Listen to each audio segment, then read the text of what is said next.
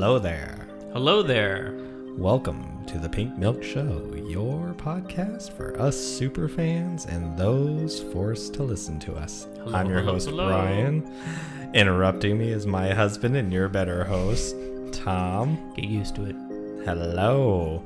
Today is Someday, and we are talking the original trilogy. Happy someday, fun day.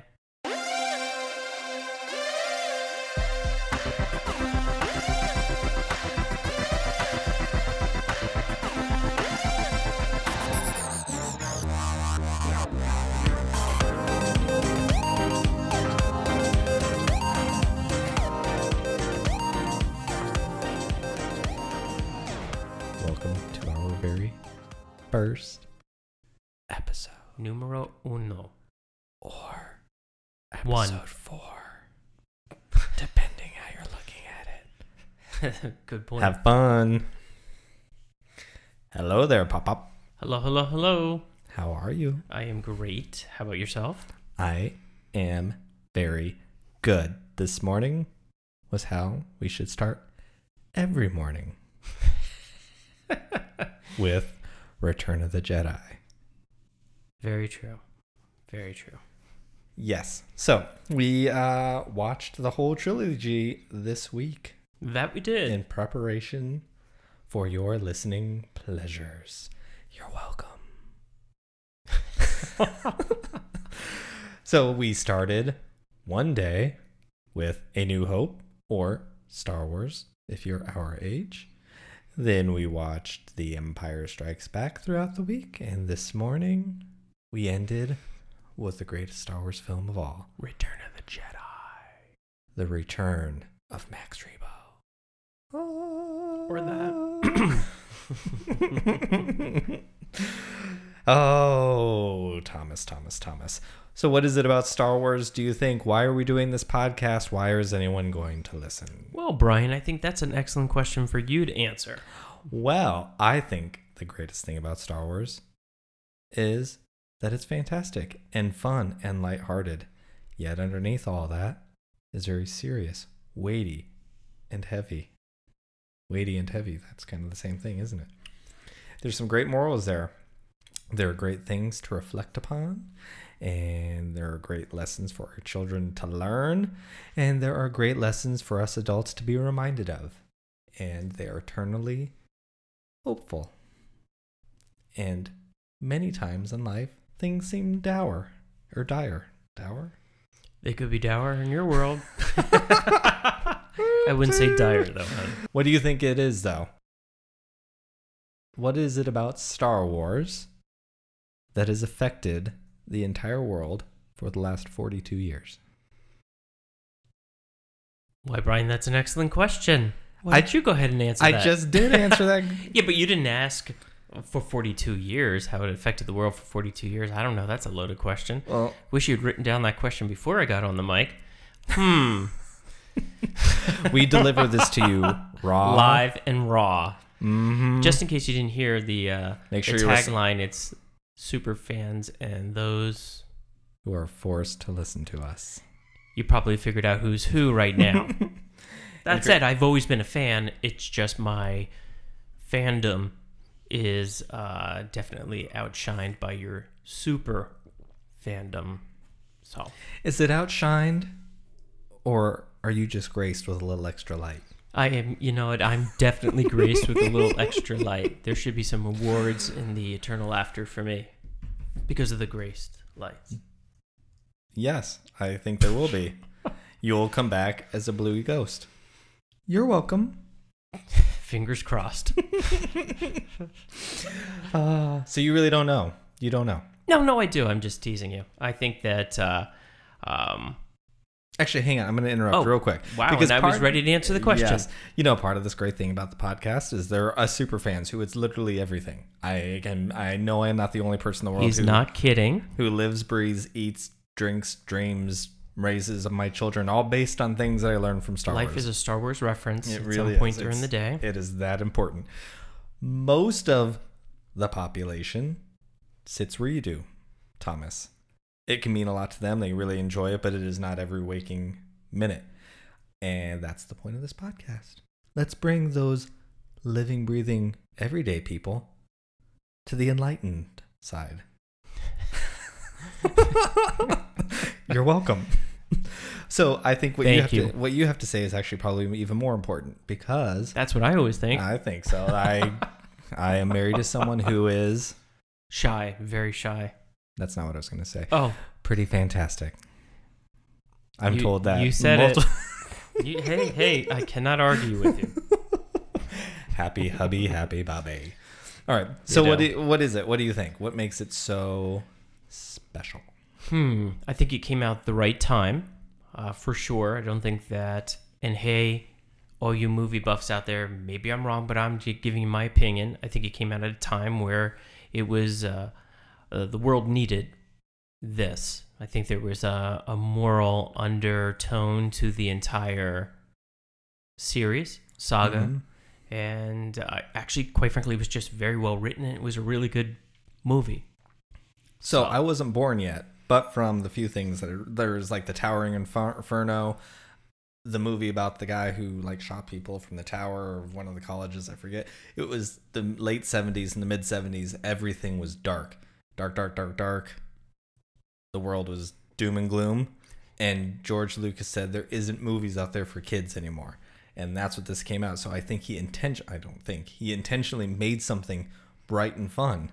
And studios thought no one wants bright and fun. They want this. They want to feel better about their lives by watching someone's who is worse. And he fundamentally disagreed with that. And look what happened. Hmm. George Which- did good. He did do good. George does her body good, just like pink milk does your body good. But I think, you know, George Lucas sees into the future. That's all that dude. I don't know how he does anything else, but looks towards the future and figures all that stuff out. Now George wrote all this.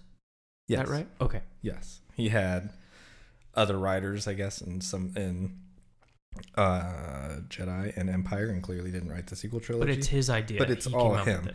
and even though he had other people, I mean that dude is, is and was a control freak and didn't let it go. He basically still directed all of them. Uh, it's his, and the actors, however, you know, brings things, but they're they are his, and they are great. And I think for me, now with the sequel trilogy, which is still very good, but they're different, and that's all right. Star Wars can grow and change. But what I think made Star Wars so special was where is now was Mr. Lucas. He's what made it special. He was the secret sauce. Can you imagine how it feels to be George Lucas? And just from the standpoint of writing a story that became a saga that people truly became super fans over, how amazing that must feel. Or the pressure. I can see it. You know, he's Mhm. adopted what, three children of his own, Mm-hmm. and it won't be on his headstone, father of three. Mm-hmm. It'll be the creator of Star Wars. Hmm. And that's got to be an immense amount of pressure because of people like me who expect certain things and then get very angry when we don't get what we want. We take a lot of ownership over it. But it affects us, and I You're a super fan. It affe- it made us who we were. I understand the ownership. Uh, I don't like to think that I get mad about things. They're not my stories to tell. I just go, I watch, and I let it take me over. But what do you think makes it so special? Because I, you know, I mean, would you think it was George, Mr. Lucas? What I think it's George. I mean, it's you've got to give him some credit. Mhm. Yeah, but quite frankly, if I was not married to you and I didn't spend 12 years with you, I probably never would because I wouldn't even know who the guy's name is. Seriously? yeah, of course. I went to a movie. I saw it. It was great. Oh, wow. They're having another one. Boom. Here we go. I'm going to see another one. Uh, If I recall correctly, I don't think we even knew. And again, I was seven that Star Wars was going to be coming out with Empire Strikes Back anyway. But when we knew of Empire Strikes Back coming, you know, a month or two before the movie, you knew Return of the Jedi was coming. And then when Return of the Jedi was over, Oh, we so didn't know, saying- and we were very confused why there'd be one, two, and three when we saw what we thought was one, two, and three, but it was really four, five, and six. Yeah. You know, they'll forever be credited with that kind of back and forth thing to me in my head. Oh, I think 100%. I think back to 1999 when it was episode one. and People were like, the idea of telling a prequel was so. I'm sure it's been done before. Sure. No, I don't think in that level of popular culture. Like it was so, it was easy to people like me. We always knew they were coming, but I remember the confusion. The new, it was just so confusing. And now it's all over the place. Mm-hmm. Half the Marvel Cinematic Universe jumps all over around. Well, hey, time. now they have movies where people die, and then they come back and have another movie where half the time they're not in the movie, and then all of a sudden they come back, all come back again because you know, I mean, great movie. Those were good Um, movies. Eh, Endgame was Come on, when they all were erased. Sorry, spoiler. I mean, that was pretty cool. What? When- When they all Oh, no. drifted off into dust, half Well, the that was population was gone. That was really Yeah. cool. Infinity War was great. Yeah. Endgame, not for me. Anyways, this is not an MCU No, podcast because personally, I would much rather talk the comics because I am also a big comic book nerd. big time. Mm-hmm. And speaking of nerds, you know it comes out on Monday? Today's Sunday, so we don't know when Monday is, but sometime when Monday comes around, Happy someday Monday too, if it's Monday. the final trailer for The Rise of Skywalker. I hope it's going to be good for you, Oh for you, my god. and for me. Uh, it will be great. it will be great. I'll be sad. I, no, oh god. I'm sure it's going to be fantastic. I, I think the last couple of movies have been great. Just Even the it. standalones. I just- to the Solo is probably my favorite of the Disney. I enjoyed it Which- because it gave you the background. I It's mean, you knew there unfortunate. would never be another one. I would imagine there wouldn't have been another one, but They were planning on three, I think. Oh, they were? Unfortunately, it just didn't make a lot of money. So Okay. who knows what the future is for that? But mhm. Um, so, like we said in the top of the show, today we're talking the original tril- trilogy. So, we spent a week watching the first three or the middle three, however you want to look at it. Um, because we're original trilogy guys, that's what we grew up on. Mhm. Uh, that's where we're going to start. And the original trilogy is still the heart. That is the beating force behind both chapters the one that precedes it and the one that proceeds it. So that's where we're starting. And you, my friend, saw it in a theater Yes, in I did. 1977. Yeah, I remember it was a birthday party for uh, a kid I grew up with, good friend, friend of the family. What'd you think? Scared. I was scared. I was seven, sitting in a seat, and all of a sudden, this guy uh, dressed in a little costume, or a big costume in this case, with a mask on, all black cape, and he spoke uh, with a muted kind of voice in a way, and uh, he was scary. Never seen anything like that before. no, I had right? not. Nope. It's so fun. One of our youngest is five, so he's of like a very amazing time to be a Star Wars fan. Someone's going to be a Sith Trooper for Halloween. I'm Yes, he is. and that was not being pushed on. Just so everyone's aware. And he's definitely not my favorite. But The Sith Trooper or the child? the ch- Oh, none of it. just checking. anyways, uh, I do love watching these with him because he gets so into it and watching someone jump and all the questions. And he gets this kid loves Star Wars. When he was in preschool, we went and drove for a while. We live out in the burbs, and I work downtown, and so he went with me to preschool, and we listened to Star Wars podcasts. And to him, he wants to listen to Star Wars, and I love it. I believe he's actually watching Star Wars right now as we're recording the podcast. He may be watching Resistance. Yes. So all those people out there in the interwebs and the YouTubes used to say how terrible it is. The five year old loves him. hmm and that's amazing because Star Wars should be for him, not us. Just so you're aware of where we're standing and where we're coming from on the show. So, uh, A New Hope wasn't known as A New Hope by us for a very long time. It was Star Wars. and will always be. Star Wars. I agree. I can't. to this day, I still can't think of it as a New Hope until I have to think of it as a New Hope. It is just Star Wars. As the years went on and they started creating all these names, and maybe they were there, who knows? But I only, you know, we were all confused. Well, you Was have the right to be confused thank you. because when it was originally out, it just said Star Wars. 20th Century Fox said, Mm-mm-mm. people will be confused. No, no, no. You don't start at chapter four. That doesn't make any sense. Nope, nope, nope. So they made him take it out. Mm-hmm. Then it turned into what it turned into. It was gigantic, huge success. And they knew they were going to make Empire. And there's a story there that's amazing and something that would never happen again. One day we'll talk about it. But then it was re-released the summer before Empire Strikes Back came out. I believe it was the summer, and it had Episode Four: A New Hope tagged in front of it to help announce to everybody, oh, there's something else coming. So, I think that's very interesting. Very smart marketing. Star Wars has a long, long, long, long tradition of always changing.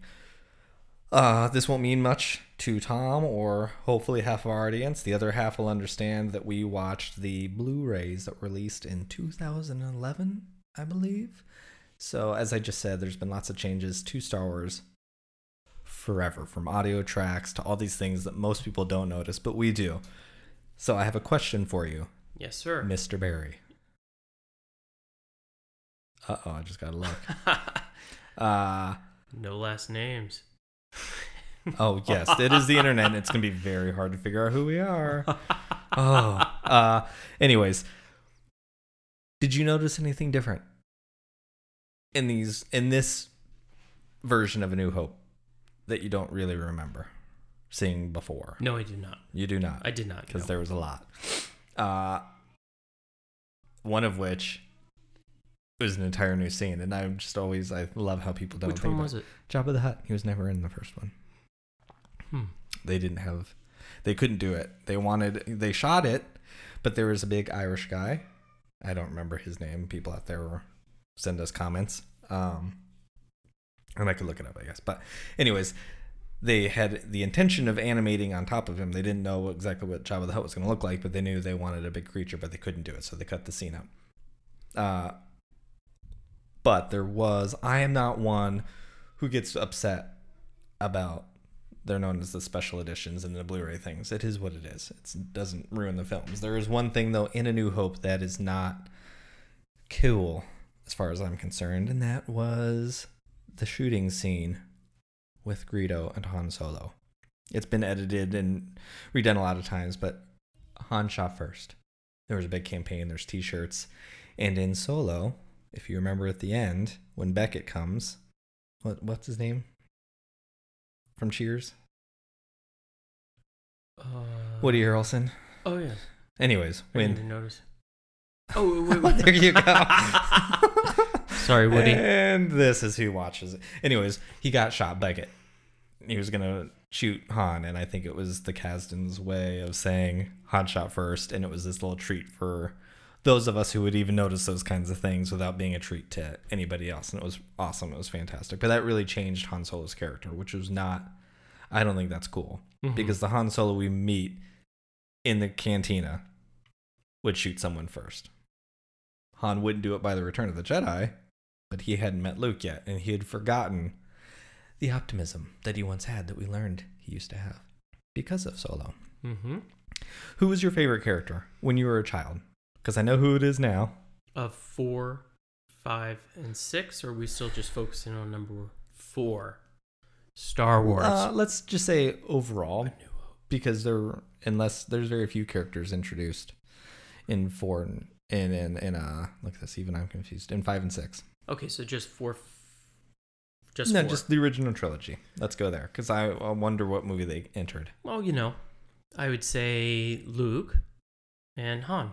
Luke and Han. Luke and Han. Why? Hmm. Well, they were the main characters.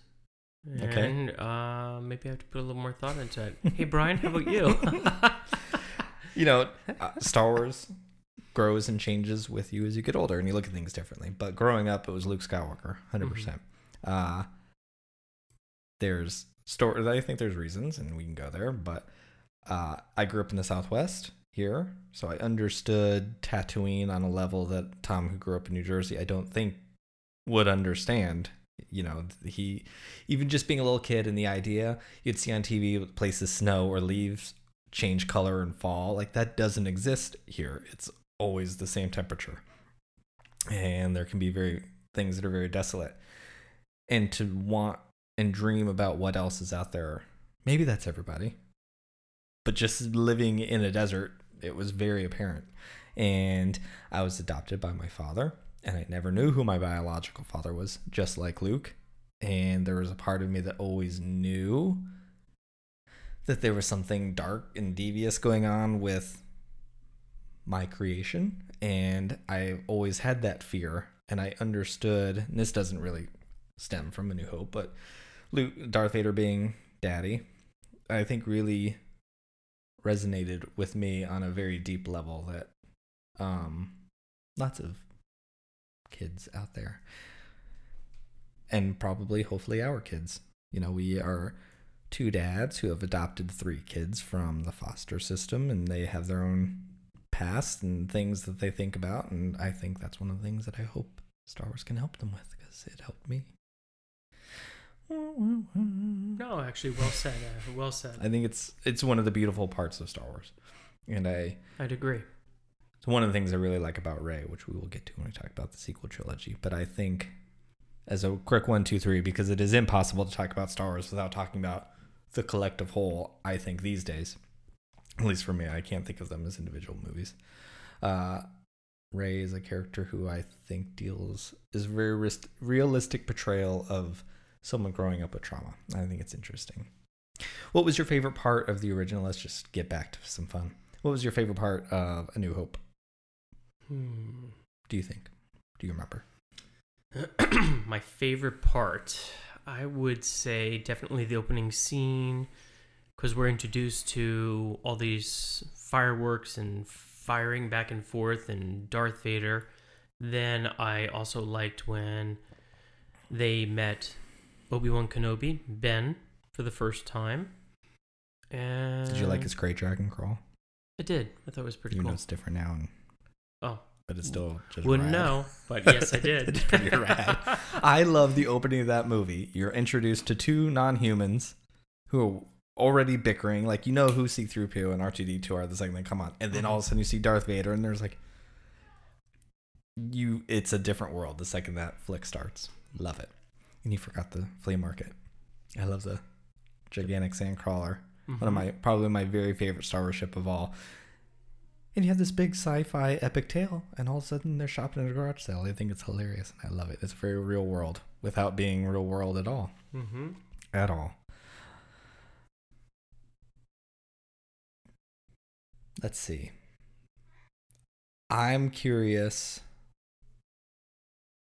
You know, no, I'm not going to go there. I was going to ask you about the death of aunt and uncle, and it's the first one. We don't need to go into current fandom. Mhm. But I do want this podcast to be for people who can just enjoy the movie and we don't need to be hypercritical. So if you're one of those people who are hypercritical and visit certain YouTube channels and listen to certain podcasts, chock full of- yeah, relax and just have fun. have fun. Just have fun. Fun.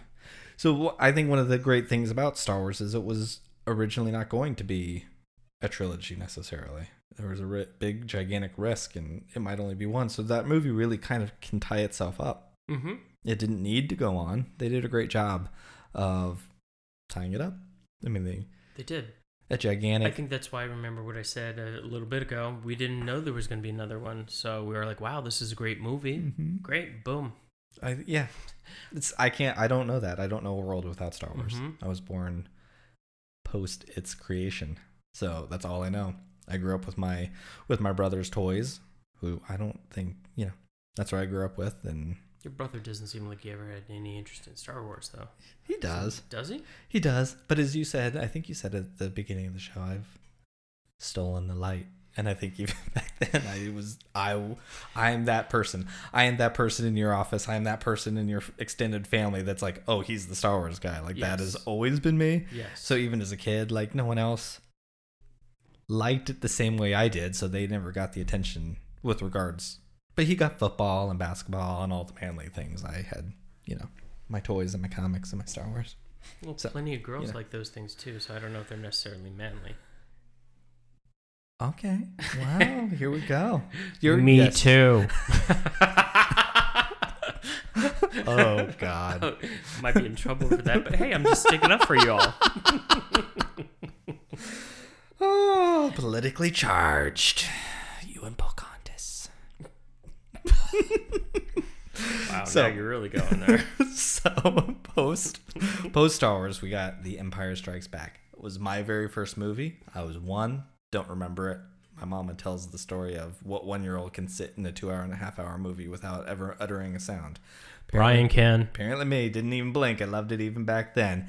That's how good that stuff is. And we're back. Someone need to take a breaky break. I just needed a minute So, so I could gather my light. the Empire. Love and light, Tom. Love and light.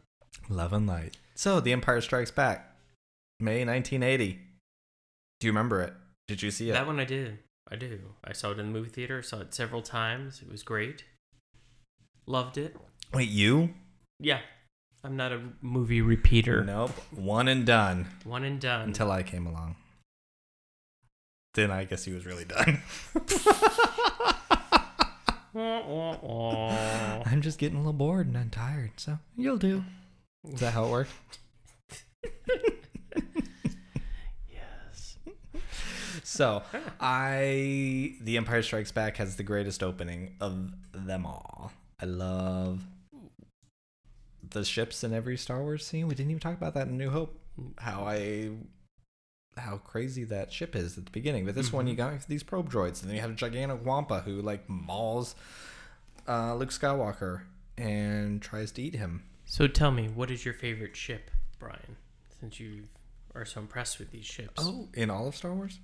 Uh, nope. We're on a episode five. Empire Strikes Back. Oh, either. Well, I love a cloud car. Okay. I know that's probably lame and boring, but I do love the cloud car, the AT-AT or the snow speeder. For the five minutes or five seconds it was on, I- it wasn't on a lot. It was just out the window of the Millennium Falcon, right? Yes. Yeah. Good job. Mm-hmm. Thank you. No, I'm gonna go with. The I cloud. did just see the movie. I'm gonna go with the cloud car. Okay. Okay. Yeah, cloud car. You? How about you? Millennium Falcon. Or as Michael calls it, the American Falcon. Daddy, can I have the American Falcon? It's the cutest thing ever. Yeah, I mean, the I don't even. The Falcon is a character. It's not even a ship. Mm-hmm. it's a character. Quite literally, when once you see Solo and L3's in there, which we just saw Fleabag. We'd never seen that show before, and that has uh, Phoebe Waller-Bridge, I think is her name, who played L3 in the Solo movie. I hope so because you just gave her a plug. You should all watch Fleabag. It was good. We yeah, fantastic show. Anyways, that's not Star Wars, but it is connected, so there we go. So one of my very favorite things in Empire is the blue ghost of Obi-Wan and the discussion of the Force. It was talked about about an energy field that binds us and all that in Star Wars. But we really go deep.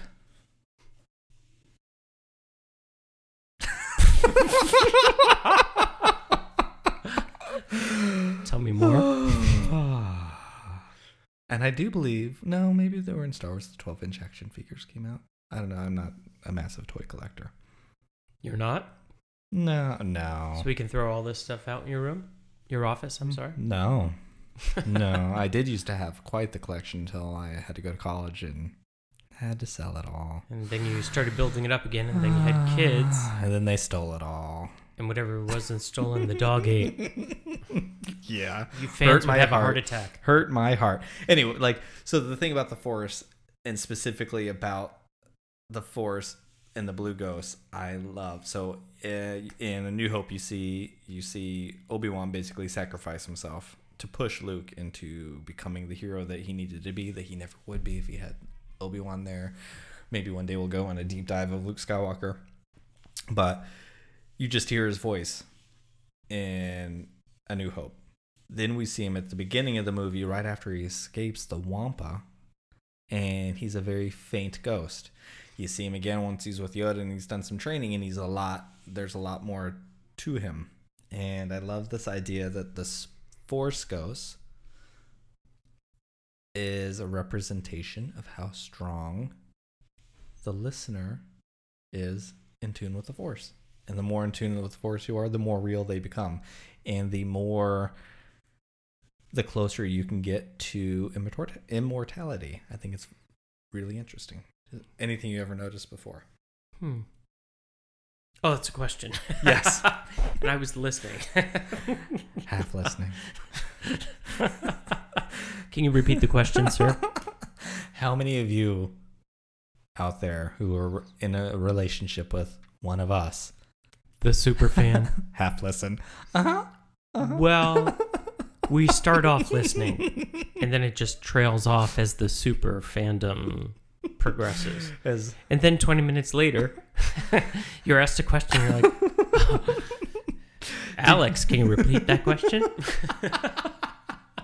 I do have a nice Alex Trebek mustache. Yes, yes, you Mhm. do. Uh, no, did you ever notice the Force Ghost and the level of just a voice to a faint ghost to a more flushed out ghost?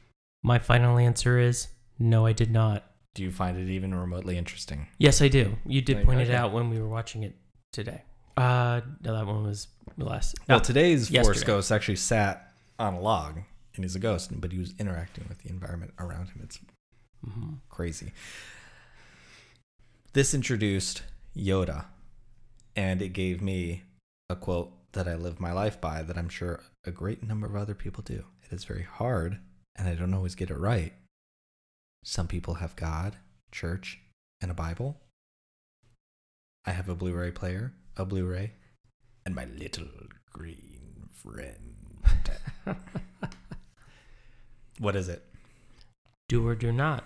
There is no try. Yep. Words to quite literally. Very much so, life by. actually. Very much so. Very hard to do. I do work very hard at not saying the word try. Still slips out, and I will most of the time correct myself. What did you think? Uh, do you remember seeing Yoda the first time? I do. What was it like? I thought it was a little nutty thing. I mean, I remember he came onto this the picture, right? As this little nutty old Were you surprised when he was goblin. Yoda? What? Were you surprised when he was Yoda? Uh, I would say yes. I was surprised at his wisdom considering how they introduced him. It was a But great even test. that, you know, it was, it was a test. it- that it was. It was a. I guess I passed. no, Yoda's silliness was a test. Mm-hmm. It's testing Luke's patience, Mm-hmm. which Luke has none. And the viewers too.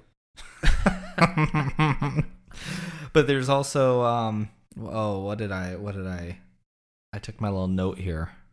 Talk for a second because I need to find my note. Well, you just let the cat out of the bag. You have notes. I do have notes.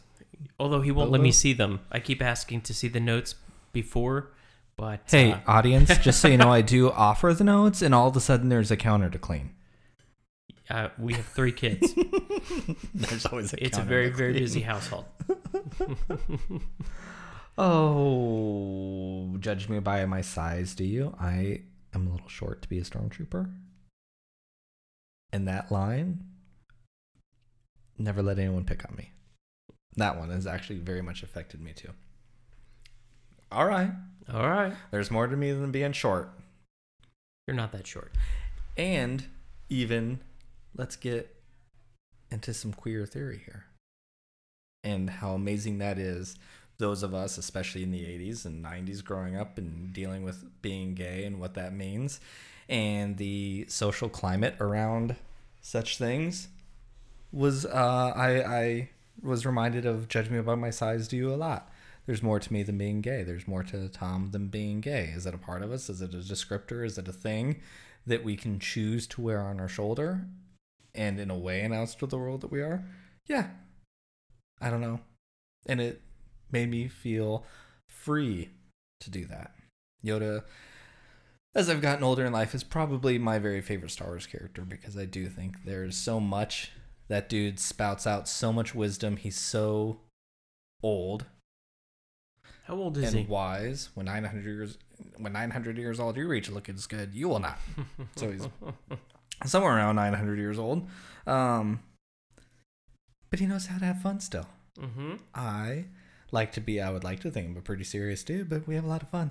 This this household is chock full of a lot of laughs Mm, because Very true. it doesn't. You know, there's a lot of serious stuff that's happened in this house and in the people's lives that lives in this house.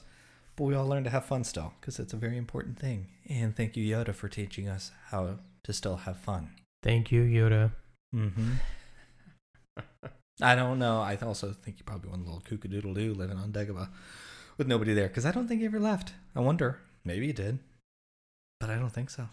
Hmm. I think he got there after he lost to the Emperor and never came back. This also brought us a fan favorite that we were about to see again in the sequel trilogy that we haven't.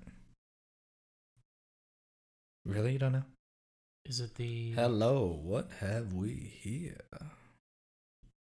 And if you saw how handsome my husband is, every day you'd wake up and go, Hello, what have we here? good one, hon? Lando Calrissian! Oh, Oh Lando. my gosh. Well, I didn't recognize the line, but uh, That's what he sees when he sees the beauty that is Princess Leia. Every morning I wake up and I see the beauty that is not Princess Leia. nope, but beauty not at all. but beauty well, nonetheless. thank you, honey. You're welcome. Yes. Back at you. Did you feel that, audience? Even if you didn't, he really does make me feel that way. So it is true. I love him, and he's very good. And uh, yeah, that's Lando. What do you think of Lando? I think he's great.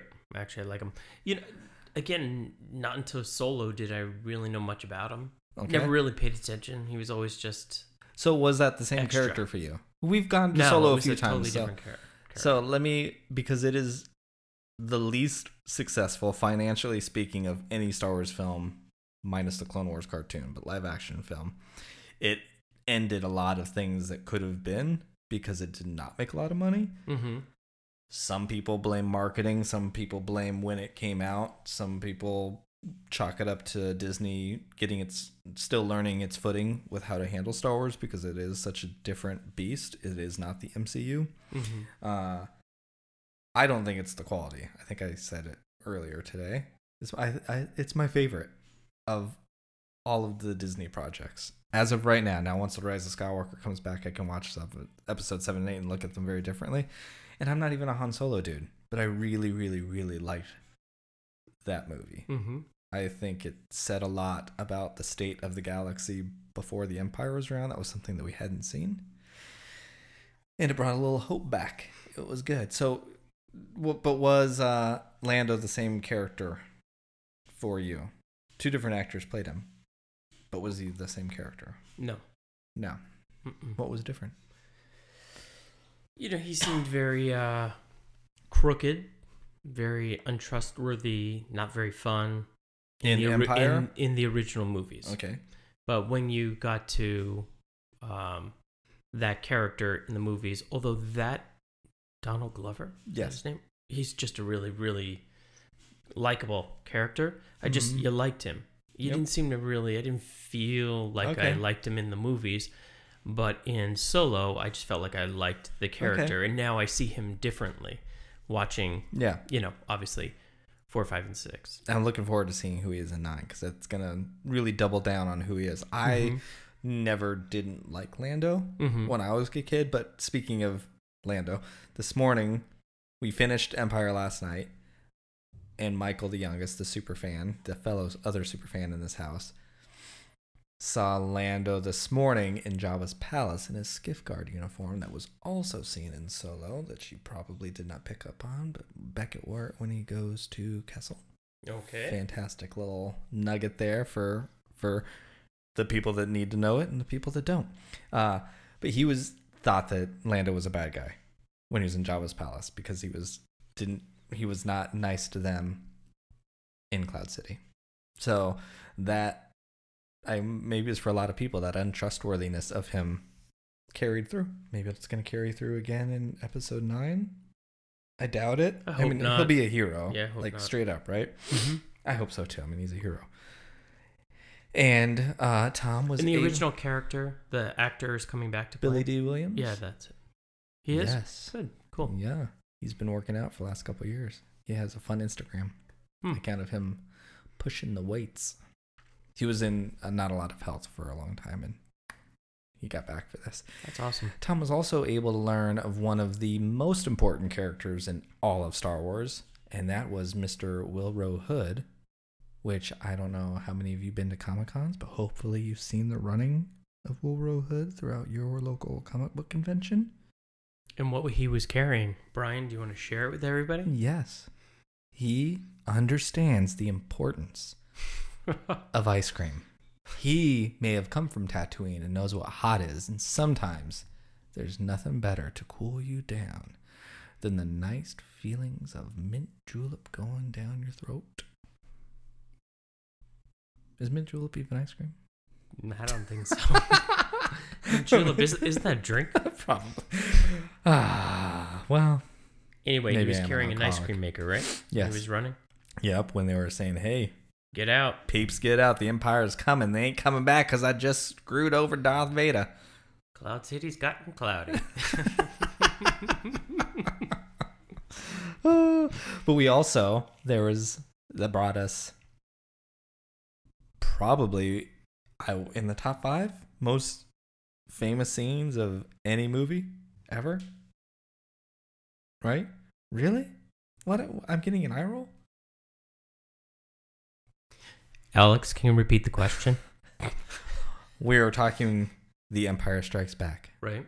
We are in Cloud City right now Okay. in a conversation. Yes. I would assume in the top five, maybe I'm really wrong, most famous scenes of all film is here in this film in Cloud City. Oh, between Darth Vader and Luke Skywalker? Yes, Okay, when he lost his arm? that's what you're holding on to the hand loss. Well, he also had that little thing about him being his father. Yes. I am your father. No, I'm not really sure. That's impossible. Yeah, he didn't really believe it. I think he did. You do? I do. I think in I think he didn't. he he had he was seen it. confused. But he had seen him his, his himself in the cave. I know, but earlier didn't in he the go film in the next movie to confirm it with Yoda. with you? I think he wanted Yoda to say no. Mm-hmm. That's what I think. He So on wasn't. some level, I think he knew. I think he knew when he saw his himself in the mask of Vader. Mhm. Of, I think there's a lot of things about who he could become if he makes the wrong decisions, but I Mhm. also think it's who he could become. But that could be the same story about me that I shared earlier, being afraid of becoming something that made you that you don't want to be like. Mhm. That's it. What did you think? Do you remember that in the theater? Were you were you mind uh, blown? The Simpsons had the great joke with Homer and Marge. It was one of their first dates. They left The Empire Strikes Back, and there's all the people waiting in line. I can't believe Darth Vader's Luke's dead, and all the people in the line that's mad at him. Oh, that's really? like quite the spoiler, oh yeah, you know. Huh. Like, and to think now again, I grew up in a different time. I don't know anything any different, but there was three years. There was no internet. It was you and your friends on the playground discussing if Darth Vader was really Luke's father. Mm-hmm. Like, I kind of wish I was able to have that. It would have been amazing, but that's gone. Doesn't Sorry, make it any less impactful Mm-hmm. because you still have the the eternal optimist learning that daddy is like super evil and up until that point because we didn't really know the emperor yet the most evil person in the entire galaxy Darth. Until we learn he's a puppet and you know i i want to say you asked last night when we were watching it when we were finishing it up when he gets luke gets his hand chopped off what about his lightsaber Did you know that's the lightsaber, right? Remember in episode 7? Yes. So, there's Rey theories about who Rey is because there are lots of theories about who she is Okay. still. And we knew that one of J.J. Abrams' ideas for how episode 7 would start was seeing that hand holding onto the lightsaber still floating in outer space. And how did Maz get it? And Ray I asked something, I don't know those movies quite as well as the old ones, but asks, how did she get it? That's a story for another day. Which hopefully and they better answer that question at least to some level in episode 9. Mhm. But there are theories out there that she is a clone of Luke Skywalker. hmm. And that's why the lightsaber called to her. Who would have cloned her? The Emperor. There, if you remember the tri- the spoiler, if you haven't seen it the Emperor's dead. is he though? He's gonna be in episode nine. How do you know? They all but confirmed it. Oh. He's on the poster. He's in it. He's in the movie. He's in the movie. What level? On what level? We don't know yet. But I think he will be a very. He needs to be really big. He can't just for me. You know, as of you ask me right now before I've seen the movie, he has to be a big. He's the big bad of all nine movies. He's the puppet master. He is the ultimate chess player Hmm. we will episode 9 hopefully will recontextualize everything we know in episode 7 and 8 and if it's really good we'll recontextualize how we see everything in all 9 that's how it should work Hmm. so are you looking forward to him being back because we're about to get into return of the jedi which is our first Am I looking forward to it? I'm curious how they're gonna, you know, how they're going to handle it yeah, how they're gonna handle it. How what he's gonna actually do. I mean, he did fall down the rabbit hole. He did. to that long deep tunnel and spewed out a bunch of Blue evil energy. yes Yeah. which may lead to episode 9 so we're going to take a quick breaky break before we hop into the return of the jedi. And we will discuss that very thing. Welcome back. Welcome back. we just had a little breaky break with some robin robin. And coffee. and coffee. And now we have our gold and our honey. And we're ready to discuss the return of the jedi i guess it's not the return of the jedi it's return of the jedi my very very very favorite of all of the star wars movies and tom's already got a problem No. Oh, no, you don't? Uh-oh. No, no, no, Okay. no. That's coming. so I think uh, this movie really is a great one to end today's episode with because we can. We said earlier that uh, the original trilogy is the heart of all of them, and I think the prequels most affect this movie in its rewatchability.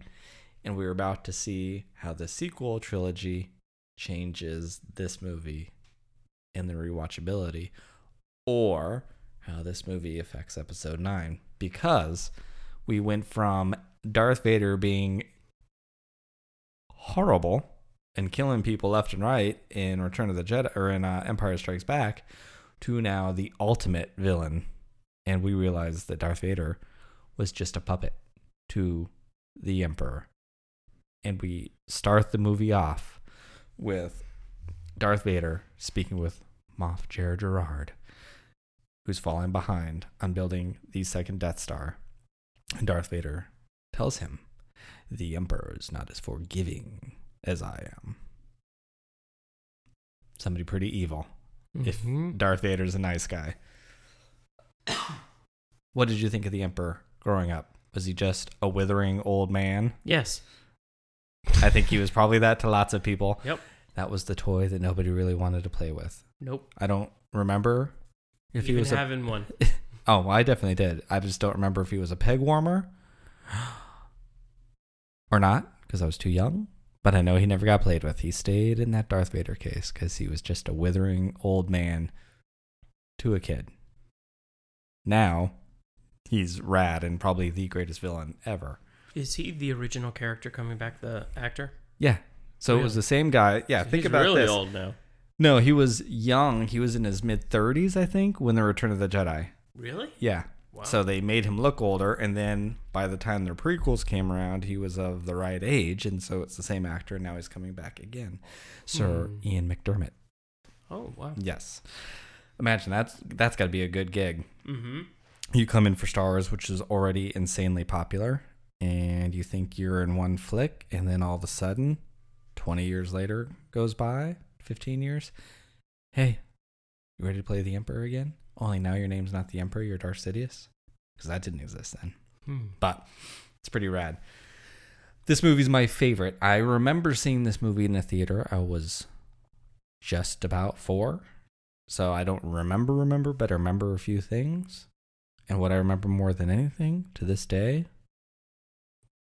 is my favorite character.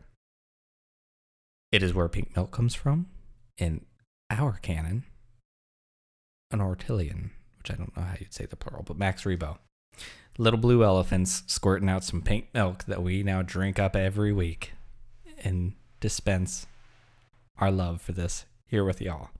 Jabba's palace, creatures, creatures, creatures everywhere.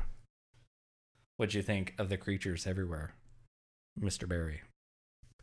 I thought it was great, Mr. Barry. Just great. just great, just great. You asked earlier how everyone, how anyone is afraid of Jabba the Hutt. He's just a gigantic slug. He really is. I, I still to this day don't understand why everybody was so. Money. He's a gangster. He's a gangster, okay. He runs the mafia. I know, but it's not like if you made a run at him, you couldn't get him. I mean, look, Princess Leia killed him by just pulling a chain around his neck. It's because she's a badass. That's why. Yeah, but nobody else ever figured that out. Yeah, he just had him killed. He had lots Hmm. of assassination attempts. Bib Fortuna Mm-hmm. did not particularly like him. Hmm. Bib Fortuna, do you know who that is? Nope. The dude with little the octopus tentacles Oh yeah. and then like I he testicle his sacks. assistant. He was, but he was always trying to kill him. Oh. Okay. In the uh, extended universe, anyways. Oh okay. But it's mostly money. Mostly money. Uh, I think Return of the Jedi reminds me of the most mm, serialized of them all. There's like three very different stories going on. There's Jabba's Palace, there's Endor, and there's the Death Star. And I like how all those things come together. You said something when we were watching the end of of uh, the Jabba's Palace stuff, and everyone had their place. The plan all came together, and it was honestly like it's pretty cool watching how you saw all the little chess pieces being set up during the the half hour. I think it's like half hour long scene, Mm-hmm. and there at the very end, they all had their parts to play. It was really very awesome. Anything there? This movie had the most changes since its orig- original release in 1983. Hmm. Well, definitely the very end, because they added the. What would you say? The ghost figures. The Of Hayden Christensen. exactly, and he wasn't. If he may not have even been born when the originals yeah, I don't came know. out. He's I wonder how old he guy. was. I don't know. I don't know how old he is. Uh, yeah, I wanted to talk about that towards the end because Okay. I think that's going to lead into episode nine talk, and there's a lot of opinions on that Mhm. very thing. That wasn't even in the original movies in 1997 because he Mhm. wasn't cast yet. That was a Blu-ray edition. Um, I think this movie, you know, Luke when we when we first met him, it's Return of the Jedi originally, and the, it was going to be called Revenge of the Jedi, and there was movie posters out promoting Revenge of the Jedi. Uh, and last minute, George Lucas said no, a Jedi wouldn't seek revenge, which I like, and then we get Revenge of the Sith later. Hmm. It's a nice little uh, homage to that. Um, but Luke's pretty dark in this. His first introduction, he looks a lot like Darth Vader, right down to Michael thought it was Darth Vader. Hmm. And was very concerned that Luke was a bad guy because he he is very dark. He's dressed in black. He's in, even though back then I don't think we put it together. That was just what Jedi looked like Mm-hmm. when they wore black. Um, I liked it because he was powerful. He finally seemed to have come into his own when he appeared on the the scene. Yeah, I mean that dude was able to kind of take down Darth Vader. Mm-hmm. towards the end. Favorite scene from this movie? When the Ewoks, Really? yes, when they uh, uh took over the stormtroopers and the and the like, I love. and they just came out of the the blue. Yep, love Ewoks. or the farce. Yes, love Ewoks.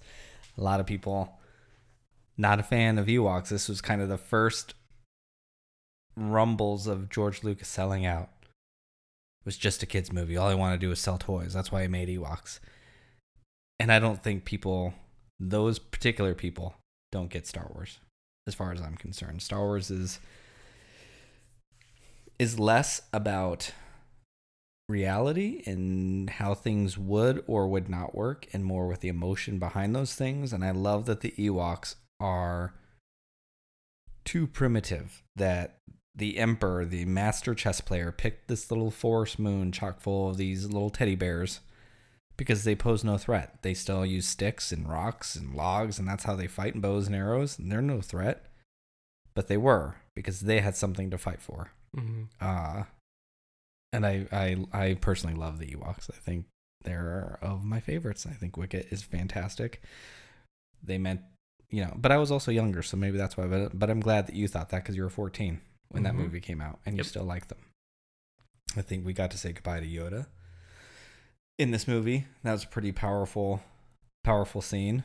Um, I like Luke. There was something that I've never noticed until we watched that this morning on Someday. And what was that, Brian? Luke has always referred to Obi Wan as Ben throughout everything. Mm-hmm. And Luke goes back to see Yoda to, I think we mentioned this earlier, to get in the hopes that Yoda would tell him that Darth Vader was not his father because he knew it. Unfortunately, that wasn't the news that he was given, it was a confirmation. And I think there's a lot of difference between Yoda and Obi Wan. Yoda is wise enough to just speak the truth, and Obi Wan didn't lie, as far as I, in my opinion, but he thought he was doing the right thing by withholding certain aspects of the truth and telling the story from a certain point of view. And Luke's pissed, and so Yoda confirms that Darth Vader is his father, and he floats away and disappears. And then we see Obi Wan appearing to Luke there on Dagobah. And Luke says, Obi Wan, for the very first time. I think I think there was mistrust there. And Luke confided in Ben, the person who looked after him. And then he just realized that Ben was not just Ben, he was also Obi Wan. And that we get, you know, from a certain point of view. Uh, that the story told was true. So, what do you think? Do you remember the story that Ant- that Obi Wan had for Luke in A New Hope? That Darth Vader was a pupil of his and Yes. until he turned evil and he murdered and betrayed his father, Anakin Skywalker. Correct. Mm-hmm. Was he lying? From a certain point of view, Like how would? But how do you read it? I believe that's that's exactly what he said. From a certain point of view, he was telling the truth. Mm-hmm. So I think that he was telling him to protect him. He was telling him the truth from a certain point of view Okay. to protect him. Do you think he could have been protecting himself? The No. Jedi are taught to not be selfish. Mm-hmm. But, no, uh, I don't. I think he was protecting Luke. You do. Yes, I do. Okay. As I, I don't know. I don't agree. Okay, that's all right. Yeah, yeah. I think Obi Wan had, and I'm looking forward. We're going to get an Obi Wan series, so I hope it Mhm. really takes some deep dives. And I think Obi Wan said that to himself because he was the one who walked away from Anakin and left him burning on that lava pit floor, and that couldn't have been an easy thing to do. They loved each other; they were brothers, um, and I think at that moment the Jedi were wrong, and I think Obi Wan understands that. We didn't, you know, we grew up watching these movies thinking the Jedi were the ultimate heroes. The prequels came out and say something else from a certain point of view, and I don't think the Jedi were right either. I think they were equal part to the galaxy falling apart, Mhm. um, which we'll discuss when we get into the prequels. But I think Obi Wan had to lie to himself. And again, I don't think he's lying, but I think he had to convince himself that's what happened so he could mourn his friend personally. And I don't necessarily think that was real fair to tell Luke that way. Mm. Um, I don't think he should have told Luke everything right there when they very first met each other. But by you know, he didn't need to wait. I think he he he owed it to Luke to be the coming from Luke's mouth, not Yoda, Mhm. personally, and it makes me a little upset, and I'd be pissed off at him too. But this movie is the most fun, which it had to be. Mhm. because it was the heaviest. It was the end of everything. We meet the Emperor who strung all of this along the whole time. Which maybe actually now I'm thinking saying that out loud. We didn't know he was stringing everything along until the prequels. But it was the end. It was the end of the most popular saga ever. Well, it was the end because there was the party at the end. So it was definitely the end of the Saga. trilogy. Saga. Trilogy. Then. Trilogy, that's right. That's coming up. What'd you think of the party? It looked fun. I thought it was pretty cool. It seemed like everybody was having a good time. Do you think there was some like, oh, sorry, indoor booze being spilt? Maybe some pink milk Some spiked pink milk. in it. Yes. That should be what's in my coffee cup right always now. Always possible, always possible. Yeah, so that for a long time was the end. That's Mhm. how it wrapped up. And then the we thought it was the end. we we did. There was always hopes. There was rumors that there was gonna be nine, 12 movies, nine movies. It's always changed. So we always held out hopes. Those nerds like me. Mm-hmm. But one of the things that came with the pre- with the Blu-ray release was at the end when Darth Vader dies and Anakin dies. You know, he we see Sebastian Shaw playing Anakin Skywalker. We see him with his helmet removed for the first time. We saw the back of his nasty, gnarly head in The Empire Strikes Back when he was meditating. But now we saw him. We saw for real. He was just an old man Mm-hmm. underneath all that. And the last words he says basically, you know, tell your sister you were right. Tell your sister. Which is, you know, pretty beautiful thing. He's thank God. Thank you know, he's thanking his son for allowing him to come back as the good person that he once was. So he dies. We slip on board the Imperial shuttle, take off. Death Star exploding behind us. Luke takes him to Endor burns his body in a ceremonial funeral, says goodbye, and we get back to the party, and there are the spirit ghosts of Obi Wan, Yoda, and then Anakin appears, Mm-hmm. and we, the audience, see Hayden Christensen now from the prequels, who played Anakin Skywalker. Right. Thoughts? Actually, I liked it. Okay. Obviously, it was impossible if in the original film Mhm. because there was no Hayden. No, in the original, it was Sebastian Shaw, the guy who was under in the makeup originally. Oh, so they switched him. Yes. Oh. So we saw Anakin there always. Mhm. but it was that guy, just an old man. Hmm. Well, now that I hear that, Okay. that changes everything. I kind of liked it before, but why? You know, you didn't change Ben to Ewan McGregor, right? No, Yeah, why'd they do that? open to interpretation. What, what's your interpretation? I, I pers- actually, now that I think about, it, because I literally just said a little bit ago, I like seeing them, but I Okay. didn't realize they. I Huh. I really like it a lot. Do and we that's have a, it somewhere? Yeah, yeah, I have. we uh, have it. Yeah, I think it was uh, mid two thousands. Mm-hmm. Well, we have it on VHS. Okay. Then we have the special editions on VHS. But on DVD, I want it. It was like the mid two thousands, I think. There was a limited re-release of the originals on DVD. Mm-hmm. Um, so we have that. And then there's pirated versions out there. It's But- contradictory. I mean, See, why I now that I I don't think it is. this, How so? So, if you remember, we I've mentioned this somewhere earlier in the show that Star Wars is more concerned about the emotional aspect, the emotional canon, the emotional response Mhm. than reality. So this has been a very controversial thing since since these Blu-ray releases because Anakin died and Darth Vader murdered him, betrayed him and murdered him. Mm-hmm. So Anakin died as Hayden Christensen. Hmm. So Okay. Anakin stopped aging. There was a physical body present that had to take its last few breaths before before it the physical body died. But Anakin's spirit died then and was or you know maybe even trapped uh as Anakin and Mhm. Anakin is Hayden Christensen. That other person is Darth Vader. Hmm. Okay. So I I sense. find it on an emotional level like a very beautiful thing. That's who Anakin Skywalker is, and Mhm. it you know, and then in a literal movie thing, it ties it back to then.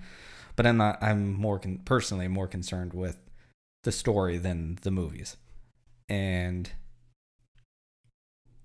although I, I think Obi Wan was a bit lying and Obi Wan is convincing himself of that, but that's what really. That is what happened. I do think Anakin was murdered and betrayed by Darth Vader. Mm-hmm. Now he manifested Darth Vader himself, but that's who who murdered him. So I kind of like that he is still there.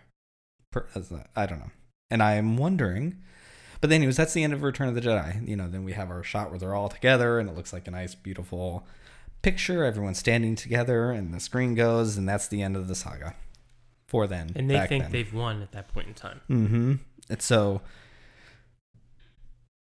in reality, the next movies we saw were the prequels, which happened roughly 30 years, started 30 years before before A New Hope. Right. And that was a whole confusion. Looking back, though, you know, I think that recontextualized how we see the original trilogy. And that's what we watch now Mhm. um, are through the lens of seeing it as a prequel. right. Is it still going? I think it stopped. It's counting over there. We'll find out if we are still recording. Yeah. Oh, oh. There we go. We are still recording. We're still recording. You're welcome. Newbies. Remember, this is our first. Anyways, so I, you know, there are rumors. I think the Emperor's coming back in episode nine. I think we're going to see Anakin. I have my theories of who Rey is. Uh, maybe we'll discuss that before episode nine comes out. But I think Hayden Christensen might be back, training Rey as Anakin. Hmm. What do you think? I think it'd be pretty cool. Yeah, I, I'm open to it. you're open. Are you As open? just a fan. Okay. Are you open to ha- to Hayden Christensen being there now that you knew at one point in time it was a different actor and they went in and changed it? Yes, I am. I'm open to it. I think it's beautiful, and again, it speaks to the emotion of Star Wars, which is the thing that I love about it. Yes, we And do. it is just a movie. We shouldn't have problems with a blue ghost coming back as a younger version of a person who just looked completely different when there's a ghost coming back and someone's looking at a bunch of blue ghosts talking to them. Like, but we're hung up on that. It makes me laugh. But, anyways, thank you, Pop Pop. This is our very first episode. Thank you. It was fun. It was fun. Thanks for having me. Hopefully, it was fun. oh wait, for- I'm gonna be here every week. Thank you for having me Thank In you. life Absolutely. and on this path that we call us. Hopefully, it was fun for y'all listening because I'm sure there'll be thousands upon thousands of you. It's the very first one, right? You think? Absolutely. Thanks for listening. Yeah. Uh, don't forget to follow us on the Twitters and the Instagram at Pink Milk Haus. House is H A U S because we're gay. We are fancy. Not. We got to split it up. Pink Milk Haus. Drink up. drink up until next week when we discuss the prequels. Thank you. Bye.